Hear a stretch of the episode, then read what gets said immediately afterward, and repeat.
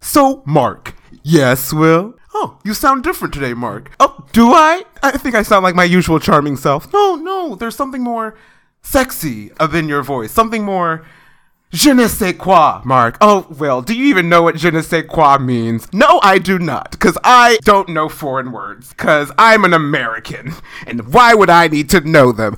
Yep, that sounds like you, Will. Spot on. Done. Sexy is Joshua. There we go. That was Will. That was Will. The voices you just did sounded exactly the same, and I had a lot of trouble following. What is that. happening right now? They were very distinct. I feel like we are both being slandered, but I don't understand it enough to be offended. I think you got insulted more than me, but it's I usually try to. but it's hard to tell because, as I said, the voices were exactly the same. It's- They were very very unclear. distinct. You see, it's like when you have a foreign language and you can't say the letter because you didn't grow up in the language. You couldn't get the distinction between the voices. It's very distinct. Like you know, Is it? I feel like my fans will know which was which. Thank you. Shout out to Rachel R. You've been on the show once. And I have fans. but shouldn't the people you're imitating be the ones to understand if you're doing it differently? see, this is a slight upon y'all that you couldn't understand. The I told you to come up with a way to start the show, And and, I it was just started talking it. to yourself about your own voice. It's wonderful. Like, can you just listen to the dulcet tones of my voice here? I'm going to say some of our listeners' favorite words blueberry, Hansel, Mariah Carey. We've never had a cold open less related to the movie, and That we've is had a some tough that are really unrelated. Here are some more words gingerbread, yellow brick road, Miami. I regret this episode already. Why aren't you sharing a mic with Will? This is awful. Because, Mark, you needed me with you, saying Paisley. Glass. Please stop. I'm just like, there's no point, so I don't know when to jump in to start the show. Well, there you go. Welcome to We Love the Love, a Hollywood romance podcast. I'm Josh and I'm black. I knew that was it. What else would I say? I'm Mark and I'm gay. and I'm Will, and I'm a ginger. Yep, yep, yep. This is an investigation podcast committed to examining the most pressing, urgent issue of our day. Does Hollywood romance actually make any sense? And are these people actually dateable? I will have a lot to say on that in this episode. Oh boy. Or likable. It doesn't matter if the romance is a main plot or a one scene flirtation or one totally divorced from the thing for which the movie would become famous. Either way, we will dig in, we'll see what's there. It is our sacred mission, and we won't stop until we've found an answer. Thank God the cold open was short though, because boy do I have things to say. This is going to be four hours. Mark has opinions. This movie broke me. I've been broken by a lot of movies, but I thought I knew what I was getting into, you did not. and I had. I was wrong. Yeah, it is unfathomable what we just watched. It's gorgeous. I is what can't they mean. make sense of it. They just watched the best movie they've ever seen in their lives. Will and I are white and know absolutely nothing about Medea. So we decided it was time to fix that by bringing in our good friend Josh. That's me. Much like I'm we a have black. Mora on to explain hospital movies for us. They have Joshua on to explain blacks. And so Period.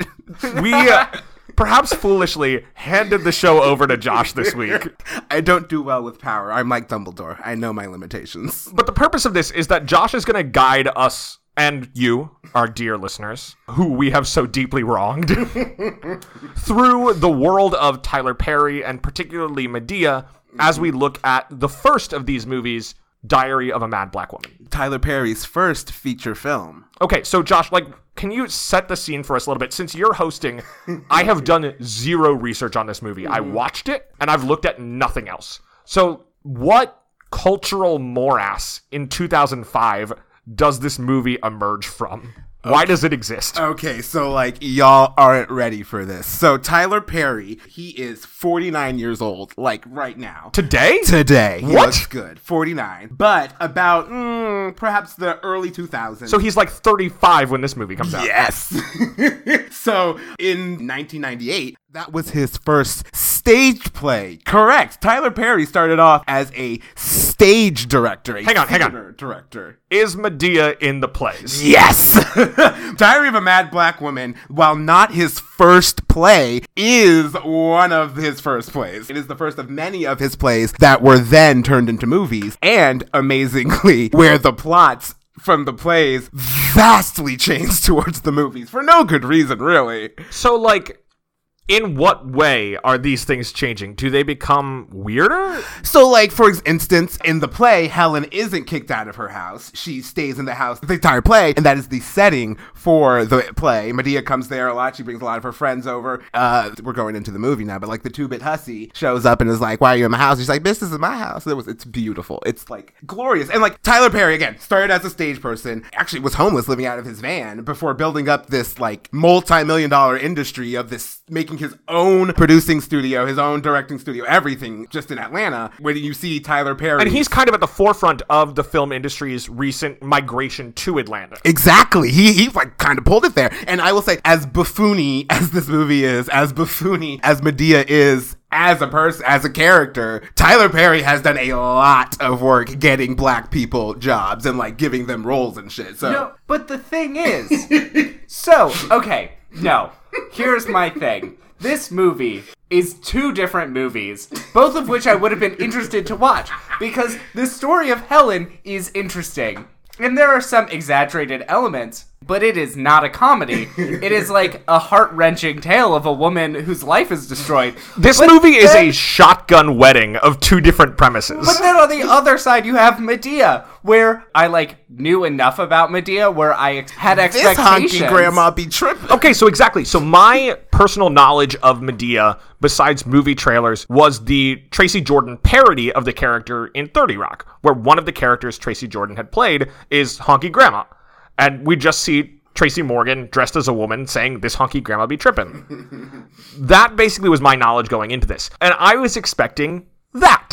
and we watched the trailer beforehand, and the trailer was kinda that. The trailer certainly sold me a comedy, which this movie really isn't. So, like, what is the deal? Like, what makes something a Tyler Perry movie? It's really funny that you should say that because he has made perhaps 27 movies. Are you kidding Not me? Are necessarily all of them Medea all of them, movies? not all of the Medea movies, but I would say of those 27, probably 18 to 20 of them are Medea movies. And they all generally follow this same kind of formula, really, where it's, it's like a distant relative of Medea's, whether her. That's another fun topic. Like, her is there a family tree for I this? need to see one because in every stage play, every movie, new people are introduced, and it's like, oh, that's Medea's granddaughter, that's Medea's great niece, that's Medea's long lost twin sister, and you're like.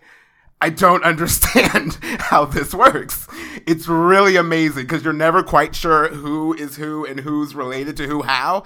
But it's really funny because, like, that's what a black family really is like. I mean, like, we'll be at family reunions and I'll be around people, and my mom's like, oh, yeah, that's my second, third cousin. And I'm like, I'm never gonna remember that, but hey, auntie, I guess, I guess, hi, we're related. So I love how the movie never really talks about that. None of these 20 movies ever really talk about her family tree and like how these people actually are related to each other. But they all do fo- follow this formula where there's this distant relative of hers who is going through th- some struggles. Usually they've alienated themselves from the family, they've really fallen out of place with them. And then something happens and they're forced back in with their family, specifically with Medea, who, as you can tell, is very no nonsense and is like, Why are you having this problem? You shouldn't be a problem. Get your gun and shoot this problem. So Medea usually. just kind of like shows up in each of these movies to like dispense some Basically.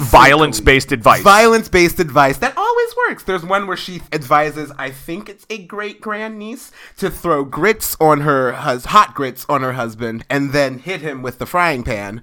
And she does, and it fixes her problems. It's called grit ball, by the way. So oh, Okay, so I'm looking at the Wikipedia page for Medea now.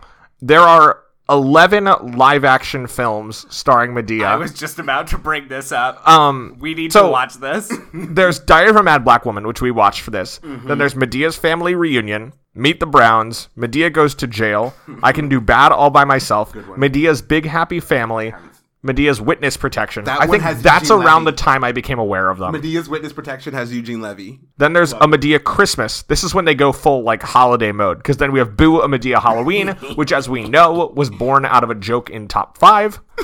Then we have Boot 2, A Medea Halloween, and then coming up in like a month and a half, A Medea Family Funeral. Now in 2015, there is the animated film Medea's Tough Love. I want to watch this so badly, and I know nothing about it besides it's an animated Medea movie. Do the other movies fit our expectations?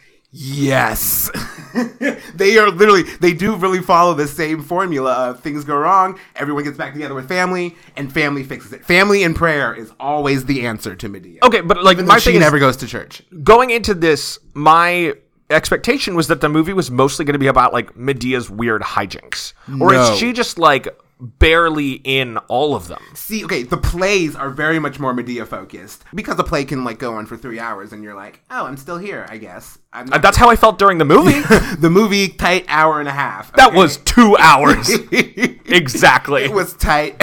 Two It was- hours. I can tell you for a fact it was an hour and 56 minutes. Because I kept checking. but a solid like 10 of those were credits because they had a full like 5 minutes of gospel singing and then another 5 minutes of were they bloopers or were they extended scenes it's impossible to tell it's very unclear.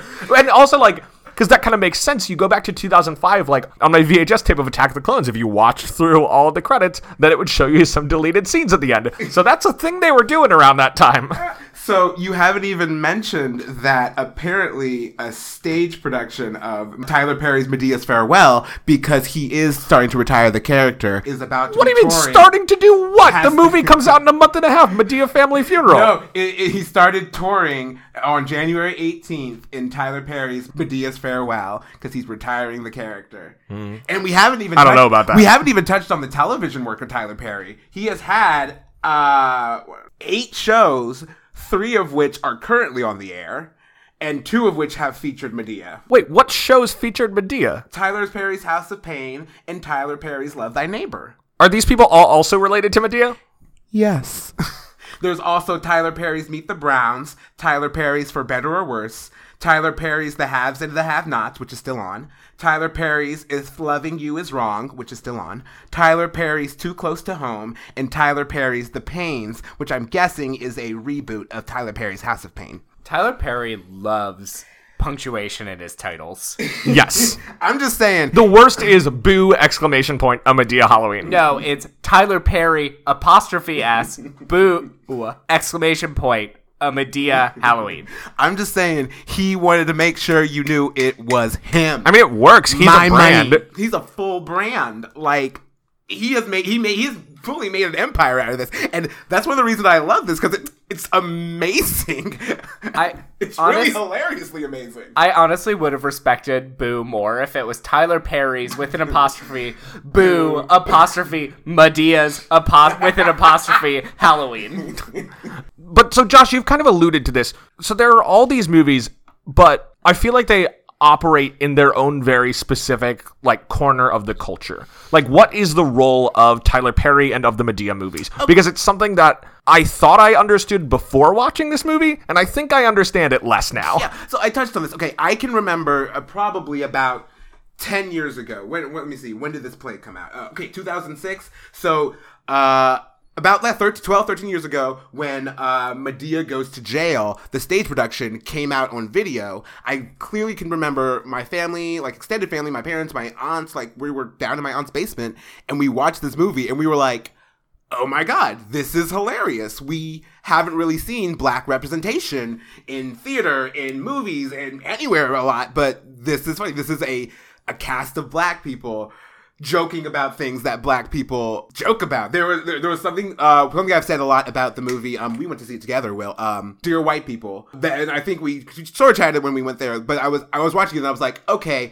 this is supposed to kind of be a dear white people movie, but a lot of the stuff, a lot of its uh, action, a lot of its dialogue focuses on being in on the joke, which is a lot of like what black people already were already in on the joke. It's less towards white people and more just like an in-group joke, and that's kind of what Medea is. Very, there's a lot of buffoonery in it, but it's buffoonery that's like recognizable to a lot of black people. That's like, oh, I have aunts that are crazy like that too. Oh, I have a cousin that doesn't really talk to the family and we're not really sure what they're doing, but I think they're okay. Sometimes they come to family reunions.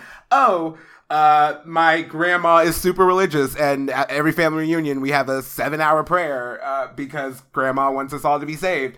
The w- the niche that it filled for black people was you're seeing yourselves on stage, you're seeing your family on stage, you're seeing your extended family on stage or in, in film, and it's been it's it's really when Medea first took off, I was very much like, oh, I love this, this is hilarious, and like you could go to just about any black person make a Medea joke and they will get it, and nowadays most black people will roll their eyes because it's like medea what are you talking about it is very it's it's been the same i guess for the, the past 15 years the same kind of just oh uh, black people being acting a fool black people doing this that, and the other and like he does show really good uh, representations of like a spectrum of black people from being in the hood to being more affluent like helen It- it's gotten to a point where i think he's like it's about time for me to start to uh, retire this which is what he's been saying but Medea, I feel, will hold a special place in every black person's heart, no matter like how crazy it gets, because we understand it's crazy. We understand it's not high art, but it is beautiful representation. It's melodramatic representation. It's a telenovela on on steroids because it's ridiculous with this injected comedy, this like side plot that has nothing to do with this melodrama of Medea but it's it's fully is like a tradition at this point. Tyler Perry really came in. He said it himself that he he like really put the uh, the people he sees in his life on stage. That's really what he does. He was just putting these big personalities on stage, and that's how he built his empire. So it really just fills this niche of wanting to see this representation, and it's gorgeous. So in the plays, is Medea just as like I wouldn't say out of place, but just living in her own universe? Okay, so in the plays, since it's harder to change scenery in a play than in a movie, obviously, they'll be set in one place, usually in Medea's house. Like a family member usually has moved in because they need help. Because as tough love as Medea is, she's always like, So "You're- it's almost like like a serialized TV show case of the week kind of deal. It's like who has Basically- moved into Medea's house this Basically. week? How can we solve her problem? basically, it's very much like, ugh, you're in my house, but ugh, find your family. I don't care. I- I'll, I'll take care of you. I'll shoot who I need to shoot to take care of you, but don't think I like this. Love you. Whatever. How big is the gun thing? Because she is not messing around with that. huge. Medea owns several guns. Probably always unlicensed. on the verge of being pulled out. Th- They're always pulled out. She is often on the run from. Did she threaten to shoot Joe in this movie? Yes. Who is also Tyler Perry? Who is Tyler Perry, but also ma- her brother. So yes, that's. I guess that's another way to extend the family. Oh, she has a brother who has his own. Families too, but yes, Medea always has a gun. There was once a preacher at her house. She didn't shoot him, but she shot into the air around him. She didn't care. He was like, "Come to church." She's like, "When as soon as you get a smoking section, what?" it's wonderful. She's that no nonsense, say it straight, tough love grandma. One of my favorite things about Medea is you see Joe, also played by Tyler Perry. he gave a real like Cedric the Entertainer and barbershop vibe. and like his makeup is done to actually make him look older. But then Medea has the skin of a 35 year old. Medea moisturizes. They didn't put a single wrinkle on Medea or anything like that. So the only way you could tell she's supposed to be older is that her hair is gray. Which is funny because she's Helen's grandmother, right? that is correct. So we see Medea's daughter in the nursing home that is correct. looking like she is at death's door. played by played beautifully by Cicely Tyson, who is like ninety five. right. So we have a very weird age stretch in this family. It's really 94, but like that's another funny thing. We're like, how old is Medea? It's never explained. It's never known. She never grows old. And you have those family members that you're like, I don't know how long you've been alive, but it's been all of my life and all of my parents' life, possibly all of my grandparents' life. Will you ever die? Unclear, Medea. Unclear. I want to circle back to something you said earlier, Josh, about the spectrum of representation in this movie. Because I think something that's really interesting that happens in this movie is we have pretty wide disparities in class. Definitely. In the way people are portrayed, and particularly with Helen, who kind of bounces around within that realm. She starts off very, very wealthy. She winds up working as a waitress for a while. And at no point is the movie trying to present one or the other or some particular attitude as being the right way to be black. Oh, And yep. it winds up more being about these values of family and in some strange ways God. Always, yes. I don't know that the movie knows what it thinks about God, but it definitely thinks God is very important. First of all, most if not all of the stage plays are musicals because they everyone. What? oh, did I not Wait, mention are that? you just dropping this right now? There's copious singing, long numbers. Oh. Original music? Sometimes, because I can sing one of. Oh, there's one song about how women should be subservient to their husbands, sung by an older woman. That's Is a fun that one? okay? Multiple questions now. Is that song in earnest? Yes, Disgusting. Number two, does Tyler Perry write the music? I want to say yes. Yes, I'm gonna say yes. Number three, is the play that this movie is based on a musical? I also want to say yes. Let me look it up real quick. According to Wikipedia, it features music by Tyler Perry and Elvin D. Ross. Yes. Actually, fun fact Tamela Mann is currently a very popular gospel singer who got her start with Tyler Perry and uh, yeah, has blown up from there. It's really she really is amazing. She's an amazing singer. She was in the movie, but she had a much more significant role in the play. I just saw how the play ends and I'm mad. I am angry and I do not I don't know if Tyler Perry and I have any social values that overlap. this was this was 2000, I think we should maybe early 2000. hold off on talking about that until we get to the end of talking about the movie, Still haven't talked about and we the can movie. bring that in I some. know. Did you have you read how the play ends? I just looked at it on Wikipedia. Again, I did no research for this. and I'm so happy. I'm just so, so happy that I get to bring this to this to this platform. I kind of wish you hadn't. Too late. I'm glad I know more about this. because it really it really is a cultural phenomenon and that's the thing It- that's why it's been uh, parodied in so many of the black movies that you've seen whether it's uh J- ta- bu- bu- bu- I don't know his name Top Trace- five? Tracy Morgan doing uh the this honky grandma be tripping whether it's Chris Rock's top five like whatever your comedy is whatever your level of black social economics or anything you know Medea and it's probably at some point been a part of your life.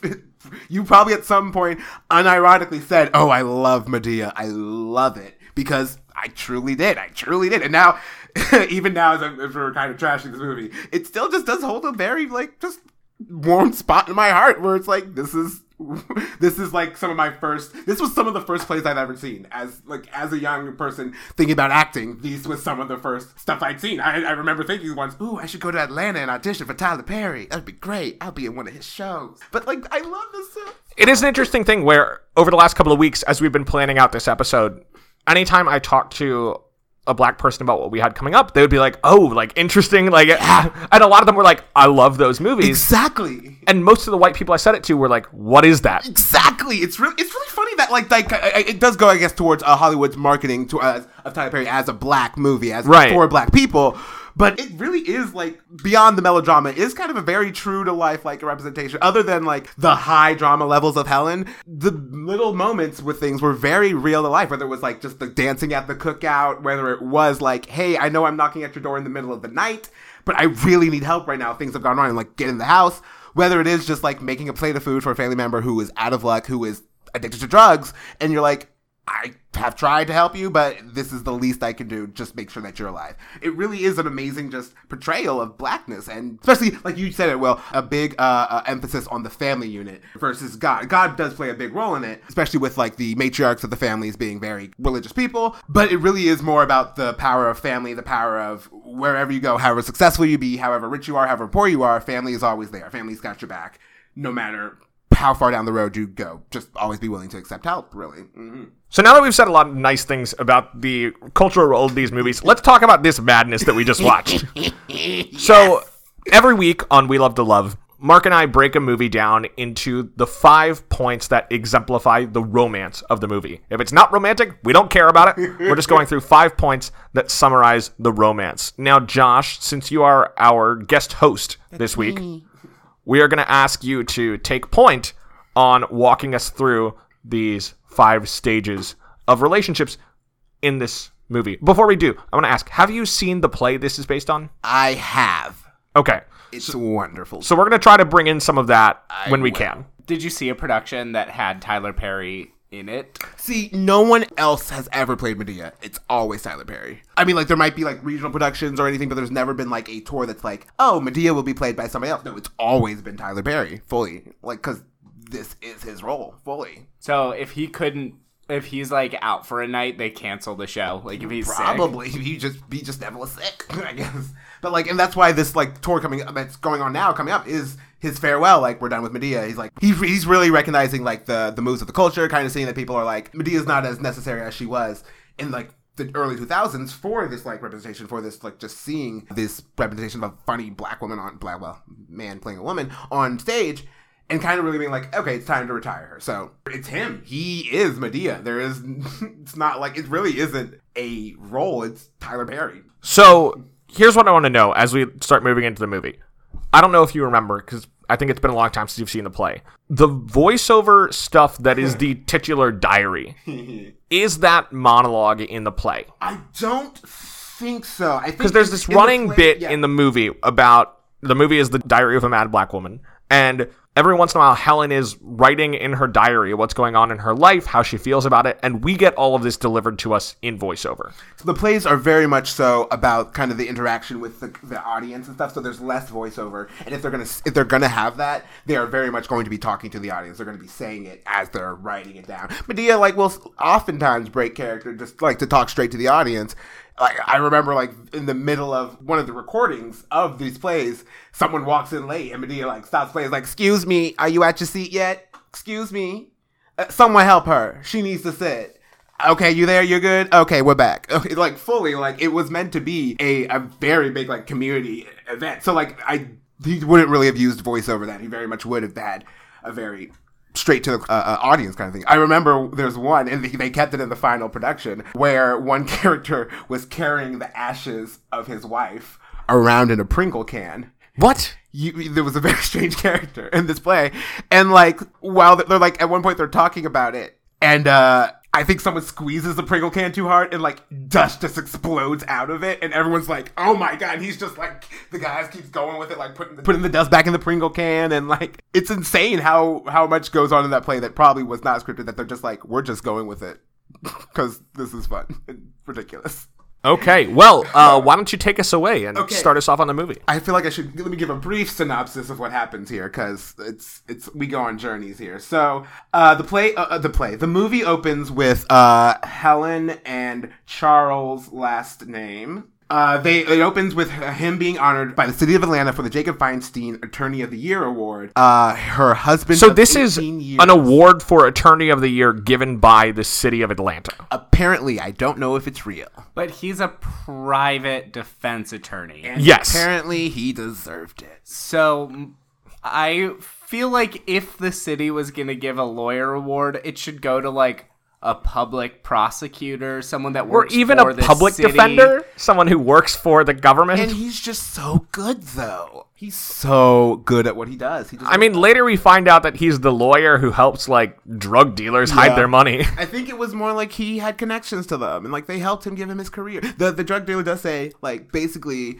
I bankrolled your house because like helping your career and greasing palms. So you should get me off of this. You're all respectable now, but don't forget the hood, really. I love it. Oh. Okay, but so this is Okay, like so- this is our first point, right? Okay, no, no, I'm just synopsis real quick. I'll be very quick. Um, Helen and Charles have been married for 18 years. On the night of their anniversary, Charles kicks her out. She goes back to her grandmother, reconnects with her family, and uh, meets a new guy. And things happen basically. So, like, to, okay, let's start in the points. Point one. Who you?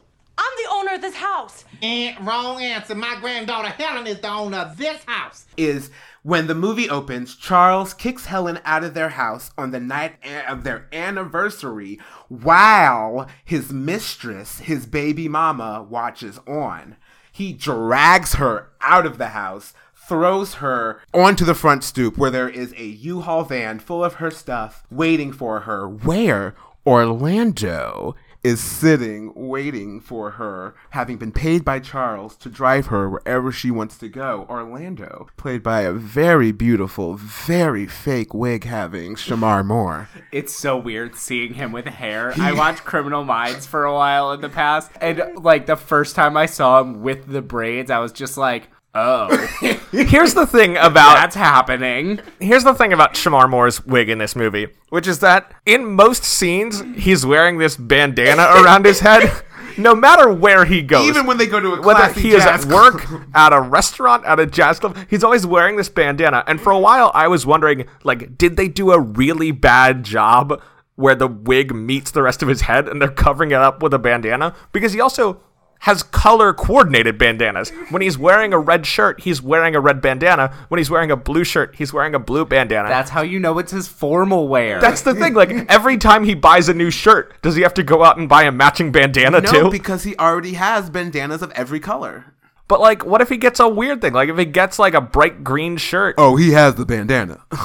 I just feel like the bandanas are admitting defeat with this wig, which means just have him be his bald, attractive self. Also, for a movie in which like makeup is kind of the whole deal, because Medea is nothing but makeup and hair pieces. and Medea looks so real.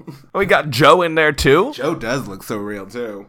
And then we also have Tyler Perry. But th- but those in are not makeup leads of the playing movie. himself. Those are, he plays three characters in this movie. Wait, who's the third character? himself, himself. Ryan, who is the lawyer, uh, Joe's grandson. Oh right, yeah yeah. Hmm. yeah. Her cousin, they say, but I'm not entirely sure the okay, actual again, connection. I I felt like there was some romantic tension there. In a, I thought so too, and I was so confused. I thought that's where the movie was going. no, they're just close guys. Like okay, like again, and like it's probably the same way with white families too. But like when you're young, your cousins are some of your earliest friends. Like, Sure. yeah, and so like even when you grow older, you're like, I still care very much about you. And they did have, they actually did, they did have chemistry. I will let make that very clear. But it was very, it, it was very much like about, oh hey, when you say cousin, it's like everyone's your cousin. Like I- we don't know how we're related, but we're cousins, I guess. I was also excited to see another procedural star from Bones, uh, Brian's wife, who is uh, suffering from a drug addiction, is played by the same actress who runs the lab that Bones works in in the show Bones. 2005 where was they a time. analyze bones. Wasn't her name Bones? yes, Doctor Bones, Oh. Dr. Emily Bones and Temperance. It is canon that that show and Warehouse 13 are in the same universe. Y'all have mentioned that once on this show, and I screamed when I heard it because I Wasn't love that show. the other guy on Bones like a descendant of John Wilkes Booth? Probably. I think so. I think that was a thing. and then Nicolas Cage came in, and he was the descendant. No, no, Nicholas Cage isn't a descendant of John Wilkes Booth.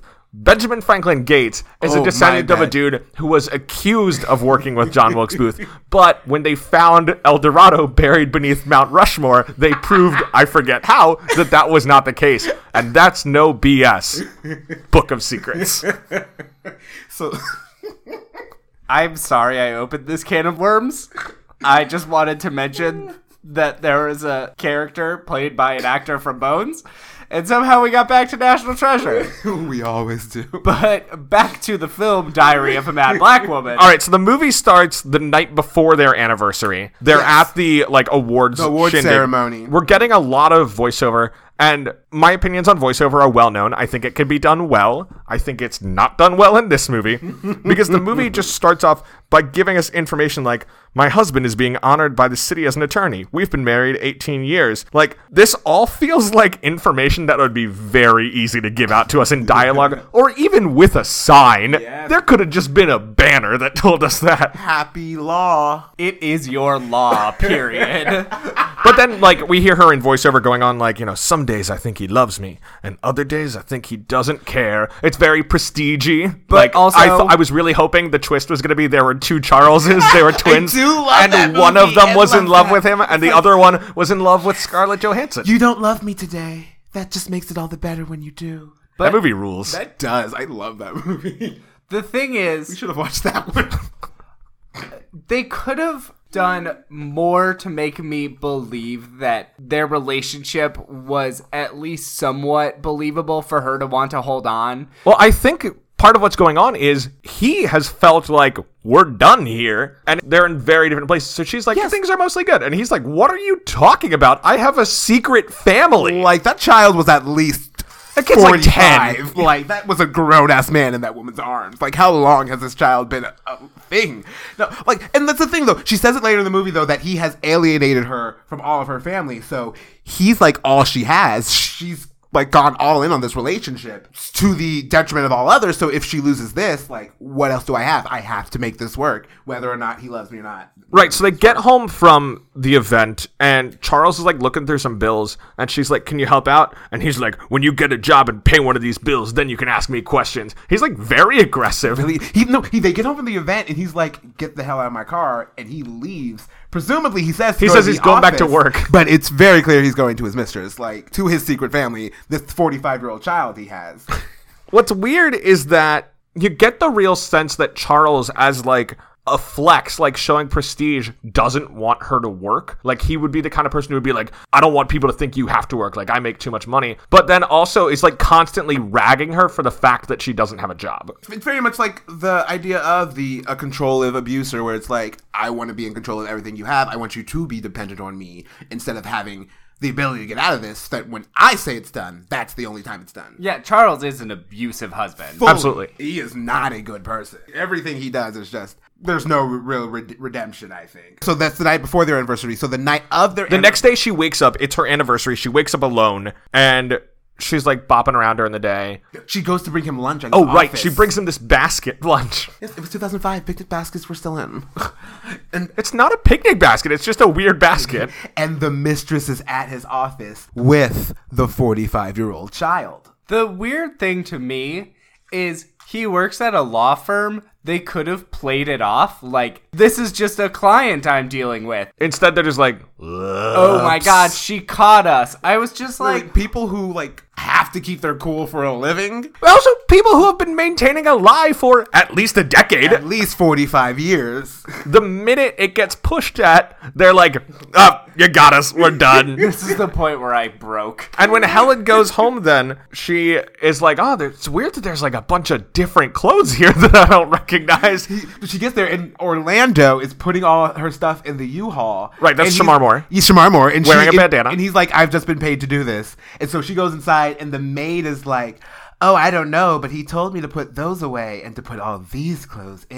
And So she's like, all right, new clothes. "He got fine." me a full new wardrobe for our anniversary." She puts on this dress and then goes down That's when gorgeous. Charles arrives with his mistress. on his anniversary, like there are 364 days you could have done this that was not your anniversary. He also, the worst part is through this whole thing, he's acting like he's doing this in a nice way. Yeah! But he brought his mistress with him the house. without telling her. With all of her stuff in a truck, and he's like, "I don't know why you're reacting this way. Wow, I'm I being dr- so nice to you." Right, what's Drag you out of fascinating- this house. is that Charles portrays himself as doing the right thing. He's like, "What? You want to make me stay married to you so I leave her unmarried? You want me to not be around for my kid? Like, why are you being so selfish in all this?" Oh my goodness. It's toxic masculinity at its finest. But spoiler alert: she will get her revenge.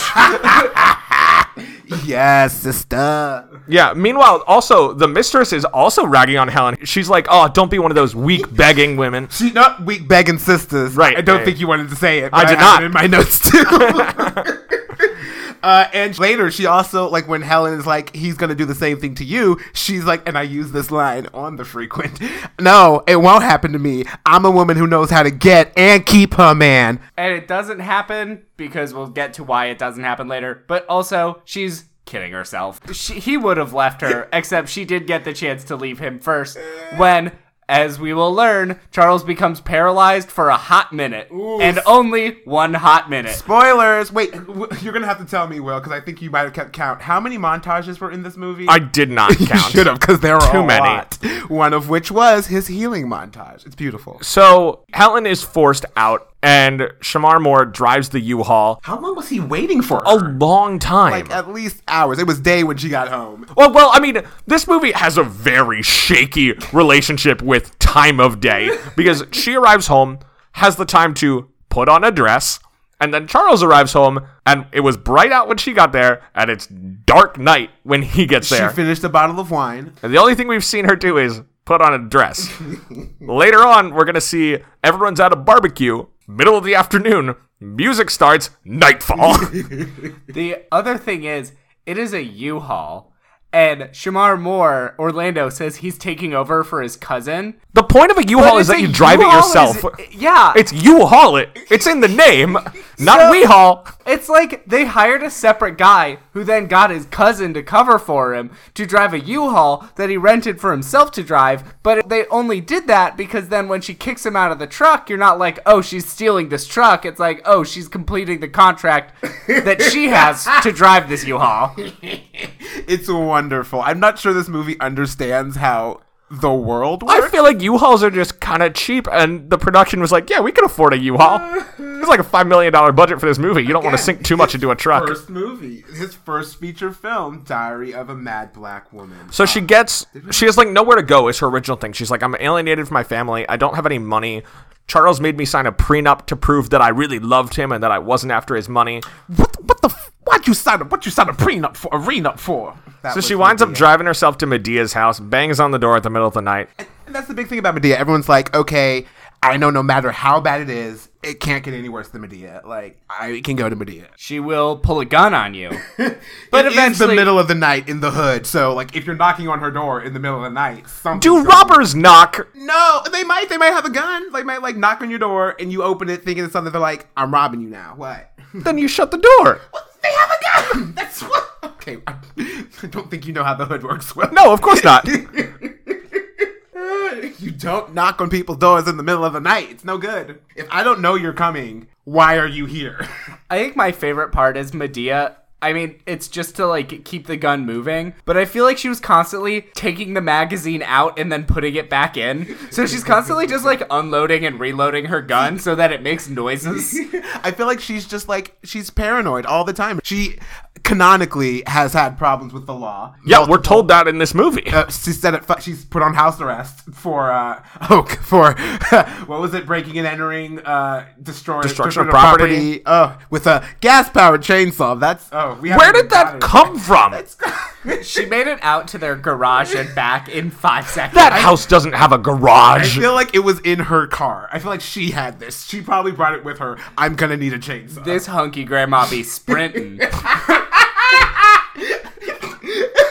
so when uh, the So morning, the next day, the morning. So this is the next day. The morning, is this point two? No, we're still on point one. Still on point one. So uh, Medea like is like, well, okay, what happened? He kicked you out. Uh, why did he kick Here's you what's out? It's crazy. your house. Medea then is like, no, you cooked and cleaned and took a care of the job. house. That's labor. You're entitled to compensation for your labor. And Medea's like, what are all the things you did around? And Helen starts listing all the things she did around. And Medea is just punching numbers into the calculator and winds up being like, all right, he owes you $64 billion. Sex when he wanted it, was it good? No. Major deduction. What are the I didn't tell monetary you, he- values he she's hit me. pulling here? he hit you? Like, where are these numbers coming from? Her fingers are don't- flying, I don't even know. when Helen is not talking. I don't know, but I did love it. That is from the play as well. That is a holder from the play, which you can imagine that being on a stage and the audience is loving it and he keeps playing it because they're loving it. See, this is this was a moment where I was just like, ah, so we're moving into what I expected out of this movie. But then five seconds later, we're back in a dramatic movie about an abusive husband who kicked his wife out. Right, these movies are like Frankensteined together, and collectively, like Frankenstein's monster, they say. "Ugh." It is this movie is a Jekyll and Hyde. so really is amazing. Medea's like, "We're gonna go get what's yours," and pay attention for the time shift again. so it is now bright outside, clearly like 10 a.m. at the earliest. They go to Charles's house, where it appears to be empty. they're out at they're out at brunch or something maybe. Then they go in, they start trashing the closet. I love that part. It's so great where she's like, "Rip it." At this point, Charles and It's Vera Wang. Oh, she does she do nails? Oh, Charles and his mistress show up in pajamas. No, they're in like tennis clothes. I don't remember. I thought it was pajamas. She was in like her like shorts or something. It was it was fully like they were coming from somewhere. and Charles sees her and he's like, I tried to be nice to you, which is a ludicrous claim. I wrote that too. I was like, wow. It's the delusions of straight Helen men. and Medea are like going through the house trying to find stuff. Helen finds his hidden stash of money, which is all in one dollar bills. I loved that.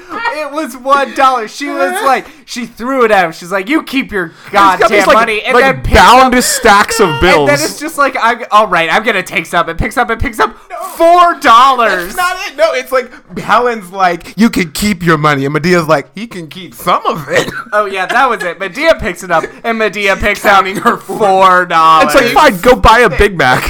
they were fully like, does anybody have any money right now on set? Uh, I got some singles. Uh, it'll do. Secret stash. While they are having this conversation about I the love money, this movie. It broke me, but I really, honestly, That's the thing. Medea runs out of the room after less than a minute in a house that she does not know because again Helen was estranged from her family so Medea does not know her way around this place Medea runs back in saying Helen's entitled to half of everything she is holding a gas powered chainsaw I'm telling you, it was in her trunk. I fully believe that Medea carried that in her trunk. and just starts slicing through everything she can find including a couch a grand piano One of the best parts of the stage plays is that at times there will be a melodramatic scene, and then suddenly Medea will just come sprinting into the house, full like full tilt, and like run up the stairs and into the room, and everyone's like, "What just happened?" So she she canonically is a sprinter. This would be like if you asked Gonzo for a solution to a problem.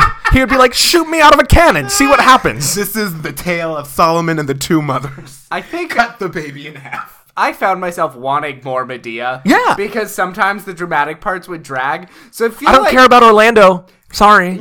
Yeah, so I kept wanting more Medea, and I was like, okay, I feel like I should give something like Medea goes to jail a try. should. Be- I want a movie that's mostly Medea. yeah, that's We what I should- want. If you really want mostly Medea, I say fully go for the stage plays. If you really want it, it's the same humor, the same this. It's just a lot more Medea.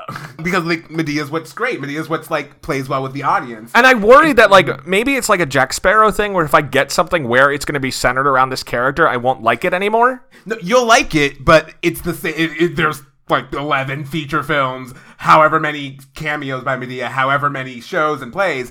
It's the oversaturation, I think, that these days people are like, okay, another Medea. Boo to a Medea Halloween. All right, so Helen and Medea are put on trial. They're put on trial. They're convicted. Uh, bail for Helen is set at five thousand dollars, cash or property, while Medea is put on house arrest because she's a repeat offender. This never comes back. It doesn't. She has an ankle bracelet at one point, and then it's put on the dock. yeah, no, it does come back because we see her buttering it, trying to get it off, and then later we see she has successfully transferred it to the dog, where it's described as a flea collar.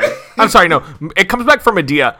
Helen is never put Her formally on bail trial. Never, never comes back. That's why I said this is official. This is why movies made me believe that to get out of jail, all you had to do was pay the bail, and you were no Yeah. longer in jail. what I thought. because Well, nothing yeah, you ever got three follows turns to up. roll. You get three turns to roll doubles, and at that point, if you haven't gotten it, you just pay fifty bucks. Yeah, so I fully didn't understand how bail or jail worked until I was, you know, Until today, old.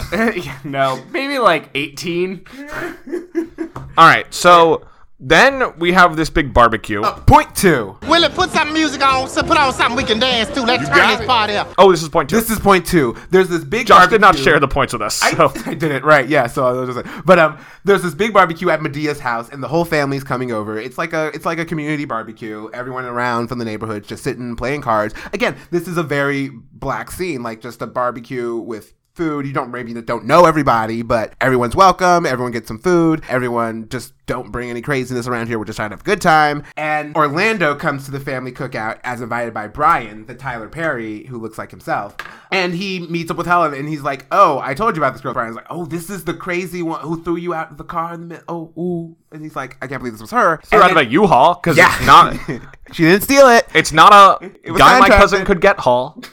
It's a U-Haul. And so Helen and Orlando are having conversations. 'cause She is still understandably upset because this is like the next day, day two, maybe two days after, or maybe a week at most. And I love this line because he's like, he's like, this is the problem with all you woman, you're bitter because one man hurt you and you're bitter about every man. And she's like, It's "I'm- fascinating." I'm, not bitter. I'm mad as hell. And I love that line because Ah. It's fascinating the extent to which these movies do kind of seem to hate women. And that's the thing. And like, it's not really different from a lot of the media that we get, where it's like, why is she going through this? Why is this happening? Because we just have this kind of obsession with putting women in turmoil and then they have to overcome it. And Right, but then also the fact that like these movies do kind of seem to hate women. We talked about some of the songs are dicey at best, and Yeah. the female can sing character one that for you anchors all of it is themselves played by a man. it's very true. And it's a very valid point. And again, one of the reasons that, that one of the big conversations that has come up around media is this an insult to women? Even th- while he tries to portray strong women, strong black women in all of his movies, that's really, really most of his protagonists are women. It is a question of is he doing this right? Does he have the right experience to be putting forth this image? I believe that at the core of it, Tyler Perry believes that like women are interesting, strong women, make good characters, but all women need a man. Yeah. Mm-hmm. it- And that is like the central drive of his filmmaking. and that is kind of one of the pull downs of black culture where it's very much if you're a young if you're an old woman if you're if you're not a married woman that is a mark against you if you don't have a relationship it is a mark against you and it's even kind of uh, with charles saying it was helen's fault that their marriage wasn't working i did everything i i deserved this but you didn't give me she is also fully blamed for not processing a divorce of a marriage that lasted 18 years in 12 hours. Mm. Right. So Orlando kind of dismisses the idea when she's like, "No, I'm mad." He's like, "Oh, not "Whatever, bitter. mad, I'm bit- mad as hell." He's like, "Mad, it's bitter, a very whatever." valid point she's like i'm not having a good time and it's not your place to tell me to calm down Right. Helen is wronged by many people in this movie. She did say I she I believe she did apologize for kicking him out of the car, but she was like, "I'm sorry, I was really going through something right then." So then we spent a while dealing with like Charles's law stuff, which is God. boring. that should all have been Medea content. Medea, Uh, goes- frankly, the like gangsters should have been threatening Medea instead of Charles because that would have been fun. I'm pretty sure gangsters have, and she shot them. Yeah, I would watch the crap out of that. I, oh, I want to show you so many more Medea things. I don't know that I want to watch them. gonna watch them all. So anyway, so then next time we see Orlando, he shows up at Helen's new job where she's working at a waitress. Point three. How do I start? Where do I begin? He picks her up from work because it's raining, and Brian said, "Can you give her a ride?" oh right, yes. And so he picks her up from work, and she's like, "Oh, I'll wait for the bus." And he's like, "It's gonna be an hour," and she's like, "Fine, but take me straight home." But then he's like, It's worth noting we have seen him before that. He came to her work and like sat down at a table. Yes. This is the first time we see him in a different bandana. he did come to her job before and like, oh, I'm gonna eat. He's like trying to flirt with her. He's like, I like your haircut. And she's like, I hate your face. Get away. He also attempts to order a number four and a coffee, and she's like, "This is not a restaurant where we have a number four. I feel like he was joking just to, and she she was like, how dare you? I know he was definitely Very kidding, angry. and she is not Like, having how it. dare you get out of my face? She is a mad black woman. She is, Exactly. and And she has a diary. she does voiceover here. this is a very accurate movie title. This one, unlike I will Bridget say- Jones, turned hard into the diary. Yeah, I like the diary stuff better in Bridget Jones though, because although they don't do as much of it as I want, I like the fact that the diary in that movie plays with like what she wishes had happened. Mm-hmm. Whereas this one, it's just narration of a lot of stuff that you could show us pretty easily. Can we talk about the suits in this movie? They are uh, from the same guy that provides Steve Harvey with his suits. I felt like all of the criminals and lawyers were all preparing to like go to a JC Penney's and steal a lot of clothes by wearing them underneath their suit coats. because their jackets were so big. And they were just baggy everywhere. It's not just that they were long, they were like baggy in the sleeves and the shoulders. Thousands. Yeah, it felt like they were gonna like go to a store, bring a bunch of sweaters into a dressing room, and then walk out kind of stiffly. They were all wearing Dana Scully blazers. it was they were just so bad. They were gorgeous. They were like For people who have a lot of money, you think they could get a suit that fits. E-, Especially when like Helen's dresses and clothes are very nice Right. and They still are. look great today. she doesn't the have men, any jeans. The men, mm-mm.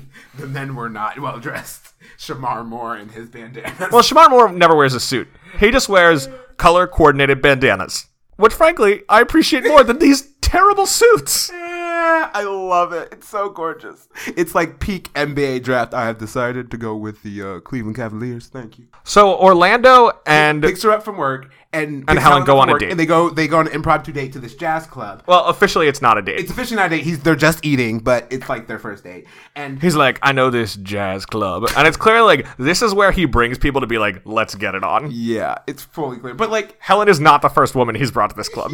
and she won't be the last. I mean, I don't remember how this movie ends. We'll see when I get to my notes. This is entirely unrelated, but I just feel the need to share. I looked quickly at the Medea family funeral, the upcoming Tyler Perry movie. Under We should pro- like make a group trip to that. under production, the first sentence is filming took place at Tyler Perry Studios in Atlanta for one week in 2017. Wow. We're just gonna bang this out real quick. Yep, I think that'll do. it. He just he does Tyler Perry doesn't use a script anymore. He's just like Medea's here. Hello. All right, we're going to see that. I'm so excited. That's less time than Joss Whedon shot his uh, Much Ado do? About Nothing at his house. Tyler Perry Studios is Tyler Perry's house. I'm Um, sure. All right, so so they're at this jazz club. And oh, also fun fact: usually all Tyler Perry movies have a jazz club scene. Probably. Really? Yep. Is any of them set at Chicken on a Stick, Ryan Gosling's jazz club from La La Land? No, thank God. One of them, she, uh, the main character, Taraji P. Henson, is a jazz singer at the club, which is fun. And so is Mary J. Blige and Gladys Knight. Tyler Perry wouldn't support a white-owned business jazz club. I don't think there are any white people in this movie. You know. there are like three white people in the church scenes and the congregation. I had to think. I saw one and I realized like that's what the moment hit me where I was just like, oh my god, That's what it feels like. I know. but also I was like, I know Atlanta, and I guess there might be like three that seems reasonable, but that seems real high for a church like that too. The church scene in Atlanta is so segregated. Even three people crossing racial lines feels like a lot. They like it. That's just the music. So they're at the jazz club, and Orlando is in full flirtation He mode. is. He is. Smooth. She's, he's like staring hardcore at him. She's like, "What are you looking at?" He goes, I "A wrote beautiful it down. black he says woman." it. I see a beautiful black woman. I see a woman who's been hurt. A woman who had to learn to be tough. We're both damaged. Oh Lord. If anyone has not seen Serenity yet, you shouldn't. It's bad, but you should see it.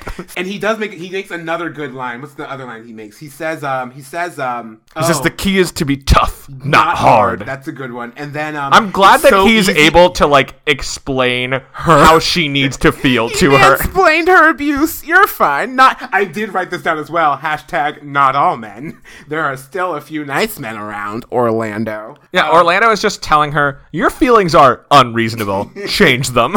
He does say. And there are sometimes where maybe someone's feelings are unreasonable. Like maybe you're really angry at someone that doesn't deserve it. Helen's feelings are very It's reasonable. only been three months, okay? It has only been three months. And she says, she does after say, 18 years. after 18 years, she says it's been three months and every day does get a bit easier. And also the But- fact that for her, 18 years, and she was like, every day isn't great, but enough days are that, like, I'm excited for things to get better. And instead, she's like, oh, for like 12 of those years, he had a secret family. yeah, 45. And like this her husband was the only man she'd ever been with, really. So now that he's flirting, and she says this as they're dancing at the jazz club. Uh, I wrote down a lot of what she said in her voice. Oh, yeah. And by the way, they're dancing. He is still in a warehouse shirt and bandana. yes. She says, Dear diary, this man is fun. How does he know I love to be held like this? Please That's the let thing this about the man diary let me voiceover. go Who is before she I lose talking my to? mind." because she'll, like, ask the diary a question and then answer it. And then she'll say, What was it that really broke you?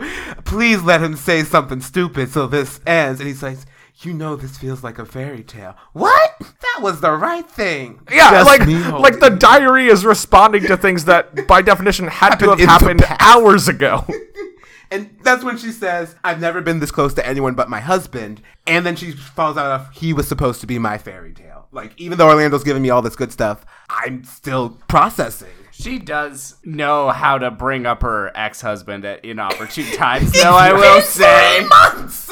So they But if- dance a bit. But if she can't be on a date without bringing up her ex husband, she might not be ready to date. See, it wasn't a date. They were just getting food, according to Orlando. Ugh, and then he But holds then her. Ugh. when he brings her home, he says he'd like to see her again. And when she starts being like, eh, not really, this he's is like, what he says, it's yeah. so easy to say no out of fear. And it's like, you know, you can also say no because you don't want to go out with somebody. What's wrong with taking the hard road and saying yes? Someone at work wrote like a inspirational quote on somewhere on like the fridge and it said everything you ever wanted is on the other side of fear. and I was just like I, sometimes I want ice cream, but there's no fear involved there. I just get it from the freezer. I don't want a spider. That's on the other side of fear. What? it's fear's keeping me away from that. feels Aphorism like based some- advice is not the best way to get through life. this feels like something that would be in this movie. Okay, So okay. then we have this like dating montage, which I think is pretty lazy because we've seen them go on one date, And then it's- then we cut to a montage that lasts for some time, but an unclear amount of time. No, she says it's like in the monologue after that one date, she says, It's been four months and we've seen each other every day and I'm in love. or Right, but something we- dumb the thing like is, that. you've seen each other every day. They've seen each other every day. We have not really seen any of that. Right, but we're expected because of that line to just accept that they're in love. and she says, "I'm in love with you. I pray for you more." Actually, this is this is actually point four, I believe. Point four. Somewhere out of all the pain came a man who was strong, beautiful, sensitive, and Christian. They're having dinner after the montage, and um, he makes dinner. He's so thoughtful, unlike every man she's been with. There's candlelight and wine, and He goes, I'm in love with you. I carry you in my spirit. says, "I pray for you more than I pray for myself." I'm at the store and I'm like, "Should I buy a feminine Oh yeah, product?" he's a. I'd go to the store and buy you feminine products. I swear I would. Like that's like the most outrageous expression of devotion. Can you imagine a man buying Buying those? feminine products? What? I like to think that what he's talking about is like like a sack of carrots with like a breast cancer ribbon on it, like just anything with pink on it. He's like feminine products. Look out! Today in unnecessarily gendered items. It's also worth noting that in this scene, Orlando is not wearing a bandana. this shows us how serious he is about what's going on. He is driving this Mm-hmm. wedge between his normal bandana clad life and the new life he wants to form with Helen. Mm. and like she says that he's everything.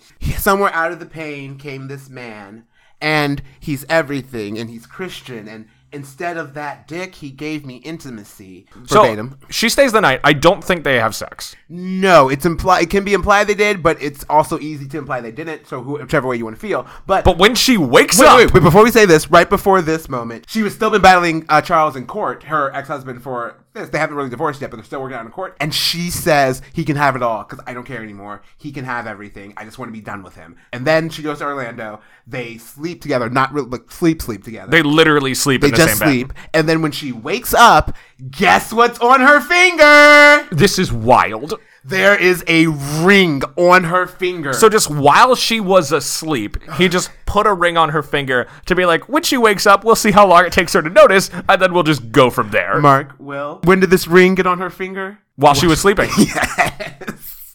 While you were sleeping. There have been solid breaks where I've just had my head on the table.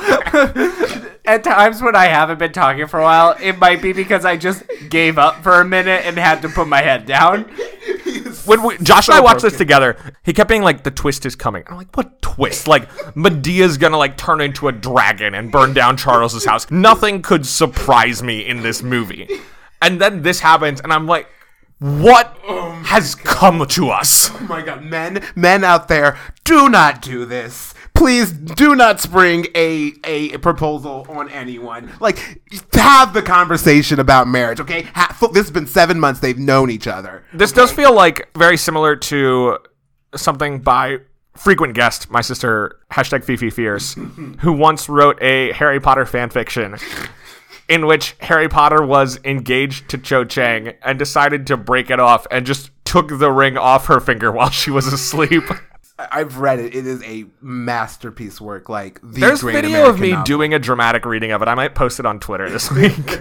Guys, are we on point five yet? This is still point four. Okay, Uh, so she gets So like again, like, Angry. she has been out of a. She's been just got out of an eighteen year relationship. They've been dating for months at most. Again, second man she's probably been with in her life, and she's like, "What's happening? Why are you doing this? I'm terrified about this. The last time was not good." so she gets angry. She kind of leaves him. We never get a straight answer from her. Because before she can give him an answer, she sees on TV that Charles, her ex husband, has been shot in court right, he's shot by the mob by the by the drug guy he was Yeah. helping, who he did in not the bad get off. suits. in the Steve Harvey suits. Yes, So then she is like, "Well, I've got to take care of him." which is point five, You and him is getting a divorce. taking care of Charles. Taking care of is a generous phrase. Oh I mean, she starts off like amazing. she So- really does like nurse him through for a while in the hospital. His new lady They both rush to the hospital. wants to give him no medical treatment. yeah, the pe- they're like "It- it's touch and go, but we need we need permission to perform our, our medical duties from the spouse. The, the side new lady is like, "Let him die." kill him, and it was like whoa, and that was like that was for the father of your children. That was a lot. But Helen is still Helen's technically like, married exactly, to him. I'm technically still the wife, so I pulled. I get to choose that, and she says, "Do everything you can to save him." But then, so like, she takes care of him for a bit. He's paralyzed from the neck down. so now he's in a wheelchair. But then she's also like really aggressive to him, where she's No, it's great because she like, yells at him a lot. She's like throwing him around. he's in the wheelchair. She kind of drowns him at one point. She because like she's she he's like still ragging on her while she's trying to go through his finances. The side woman took everything basically. Apparently she had access to all the accounts and took all the money. Yeah, she was able to steal all of the wads of one dollar bills. she walked away with like it was like in Widows where they have those giant sacks and they practice with the weight of how much all that money would be. She's out there with like another U-Haul just full of one dollar bills That's stacked still a up. lot of money. She also just leaves him in his wheelchair alone. She says for a few days. We don't know if it's a few days, but it could very well. could've been- That house has a lot of like levels. Like it's Probably not was still in the flat. house But she definitely just let him sit in a wheelchair by In his himself. filth. and Because- he pissed and shit himself. Definitely, which is when she comes back and she's like, "Ooh, you stink," and throws him into the tub where he almost drowns. Yeah, I mean she kind of deliberately almost drowns him. Yes, she's still processing all her feelings, kind of like reasonably. This is a very hard situation for her, having tried to move on from this man, and now she's back here taking care of him because she can't. She can't let go. It's it's 18 years. Like, how do you let go? I think I feel I feel like that's a very true life. Like, I loved this man for 18 years, and now I'm taking care of him again because he can't. What do I do? How do I react? And she does. She hits him a lot. She throws him around the house. It's she doesn't treat him well for a while, but like you can understand why. Like, oh, All right. ugh. So around this point, she runs into Orlando again, and we still did not see her answer about getting married. Exactly. This is when Orlando tells us that it has been three weeks and he has not heard from her. It is 2005. People have cell phones. Texting is widespread. How do you go three weeks and not just be like, E-, Email. BRB? Send an email. Like Fire up your AOL. an electronic email. There are so many ways to get in touch. She just was proposed to and then ghosted. Like fully. Like, but like, hey.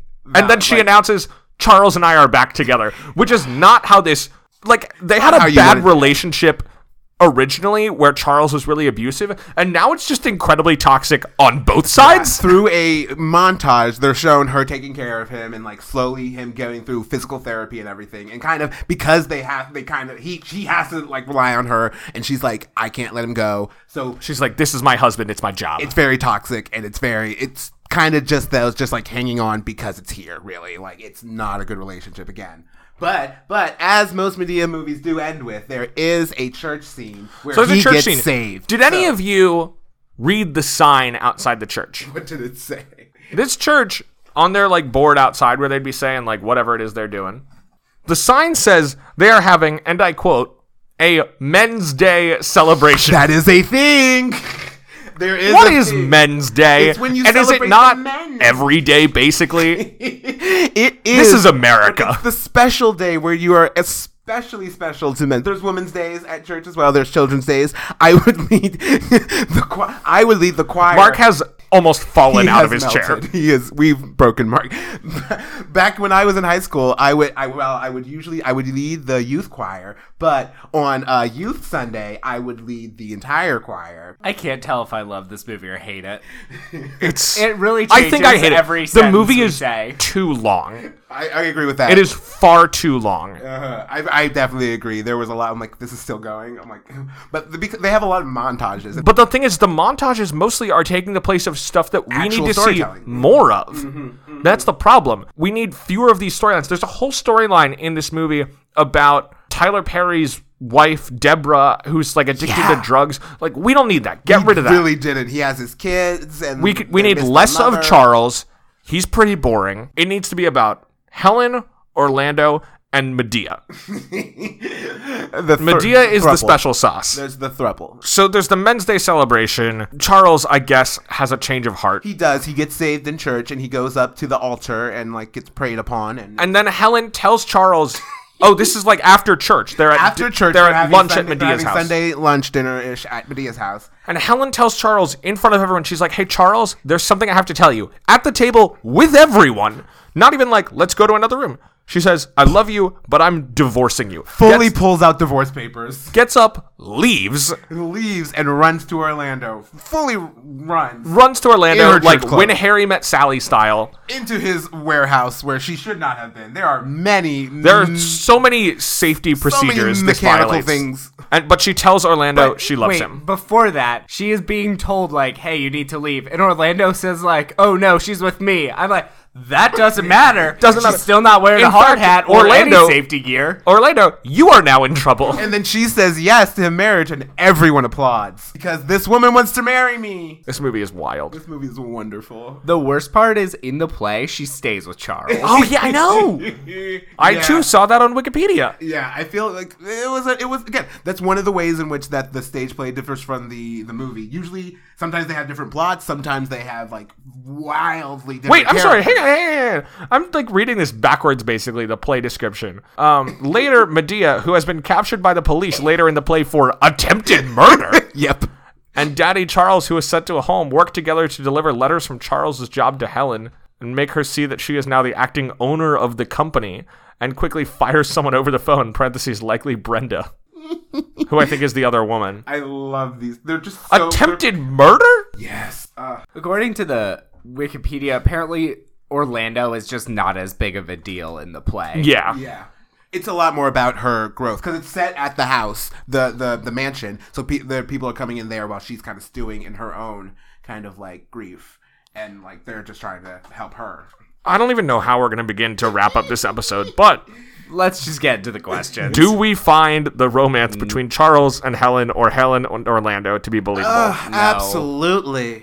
I mean, honestly, Charles and Helen is more believable Yeah. than Helen or Orlando. I feel like Charles and Helen is is terrible but plausible. Helen and Orlando we is didn't see enough. exhausting. We didn't see enough of it. It was all montages and I think uh, if we're putting this, so we rate aphorisms. we rate every movie on a ten point scale, where zero is totally unbelievable, would never happen. Ten is completely believable, hundred percent feels real. We got to rate this one. I'm feeling like a six. I was thinking Charles and Helen, I'd give a seven, while the other one I give like a four or five. If you want to average those two, about a six, yeah. I agree. Because, like, we've got this bad toxic relationship that kind of works, and we've got this aphorism based montage flirtation. It's so hard to say no out of fear. It's easy to say no out of It's fear. easy to say no out of fear. Just do the hard thing and say yes. Hashtag do the hard thing.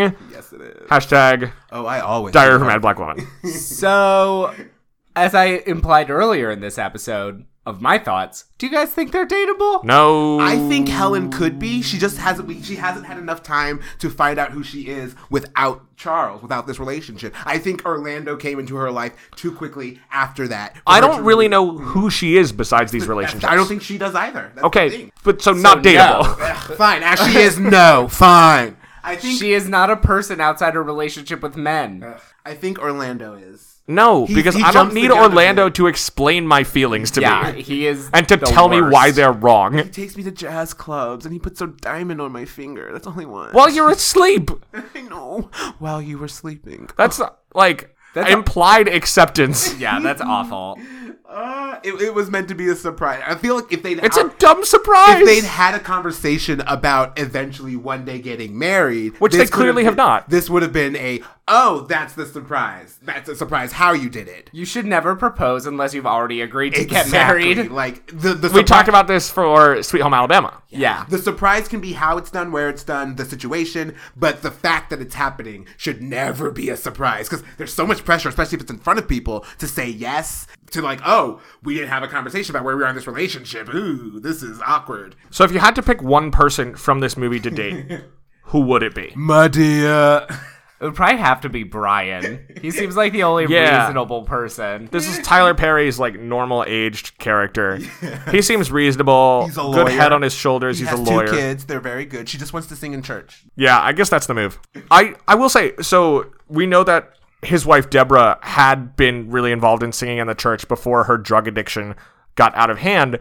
I do think it's pretty rude of her at the end of the movie when we're in the scene in church and th- everyone's singing and Deborah comes back to church. It's like, oh, good, she's come back to church. Except then she starts like singing and singing louder and like taking over the vocals from everybody from the back of the church. I think it's pretty rude, especially because before that it was her kid. It was she the has kid. put her desire to be at the center of the show ahead of what was planned and what was planned for her kid. No, but that's the thing in black churches. It's very much when the spirit calls you. We're never gonna say, "Don't let the spirit take you where he's gonna take you." You just go. You let it move you. So it moved her. I, I I'm fully saying this as the person who recognizes. If I was the child, I'd be like, "Can we cut her mic, please?" Um, I, this was my solo. I was singing. I can start over if you'd like. I, you're going to hear me. All right. Do you guys think Orlando and Helen would stay together? I mean, Helen is not a quitter. That's what I was thinking. So She's gonna be here forever. probably. Unless Orlando breaks up with her, Helen will never leave. yeah. All right. Any last thoughts, or have we covered this movie? I think we. we have beaten this movie to death as surely as it beat me. yeah. Should I do the outro? As my two voices. Uh, no. so uh, there is no movie next week because it is our annual Oscars extravaganza. As always, we're going to walk through the romances of all eight Best Picture nominees and probably talk about some other stuff too. Us get off topic? Impossible. What? uh, if you do want to get ahead on watching our next movie, though, on February 25th, we'll be discussing How to Train Your Dragon, unless we decide to never cover DreamWorks movies again, which we have been talking about, and I don't hate it. hashtag no just- more DreamWorks. Hashtag the dream is dead. I kind of want you to watch this one It's a cute movie. It's a because good movie. this is probably their best one. It probably is, yeah. So I feel like we should do this one and then give up because I, want you to see, like This, I like, almost want to watch this rewatch one. it first and then decide because I remember like everyone enjoying Madagascar. That was awful. I remember everyone enjoying this one, but I feel like this one might hold up. I saw this one as an adult, so like as like a twenty-something-year-old, and I was like, "Oh, this is good." So I watched this in the laundry room in Reynolds Hall in Georgetown while I was waiting for my clothes to dry, and I was like, "Oh yeah, this is great. I like this." I'm I'm s- just feeling like this is You could do it. almost There's- like almost like you're manipulating me. Like just do one more and just do one more. You're like the person who's trying to sell me drugs, and the drug is DreamWorks, and I don't want it. I am lo- not addicted. I'm trying to not- break my habit. America Ferrera is the romantic lead. Ugh, you love her well. This is a trap. It is. Hashtag no more DreamWorks. Hashtag the dream is dead. Hashtag Well- it's a trap. You'll find out later. But until then, you can follow the show on Facebook and Twitter at Love the Love Pod, and you can email us questions or movie suggestions at lovethelovepod at gmail.com. Make sure to rate, review, and subscribe to help other people find the show. And last question: What's the best piece of dating advice we got from this movie? Wear bandanas. Have a gun. have a wig. Like, remember, if you ever take off your wig, have a wig underneath. Shamar Moore. and if you have a wig, you need a bandana to hold it in place. Until next time, I am a ginger. And I'm gay. And I'm black. So between the two slash three of us, we know everything there is to know about romance. Bye. and clean and wash everything. Smile and grin and hand your man a pen so he can write that check paying all your bills. Then he'll give it to you and you give it to him and say, woo woo woo woo, how does that feel? Yeah. hey, you don't know nothing about that. All right, we're gonna be quiet now for 20 seconds, Squat down. and then you're gonna take it away. All right?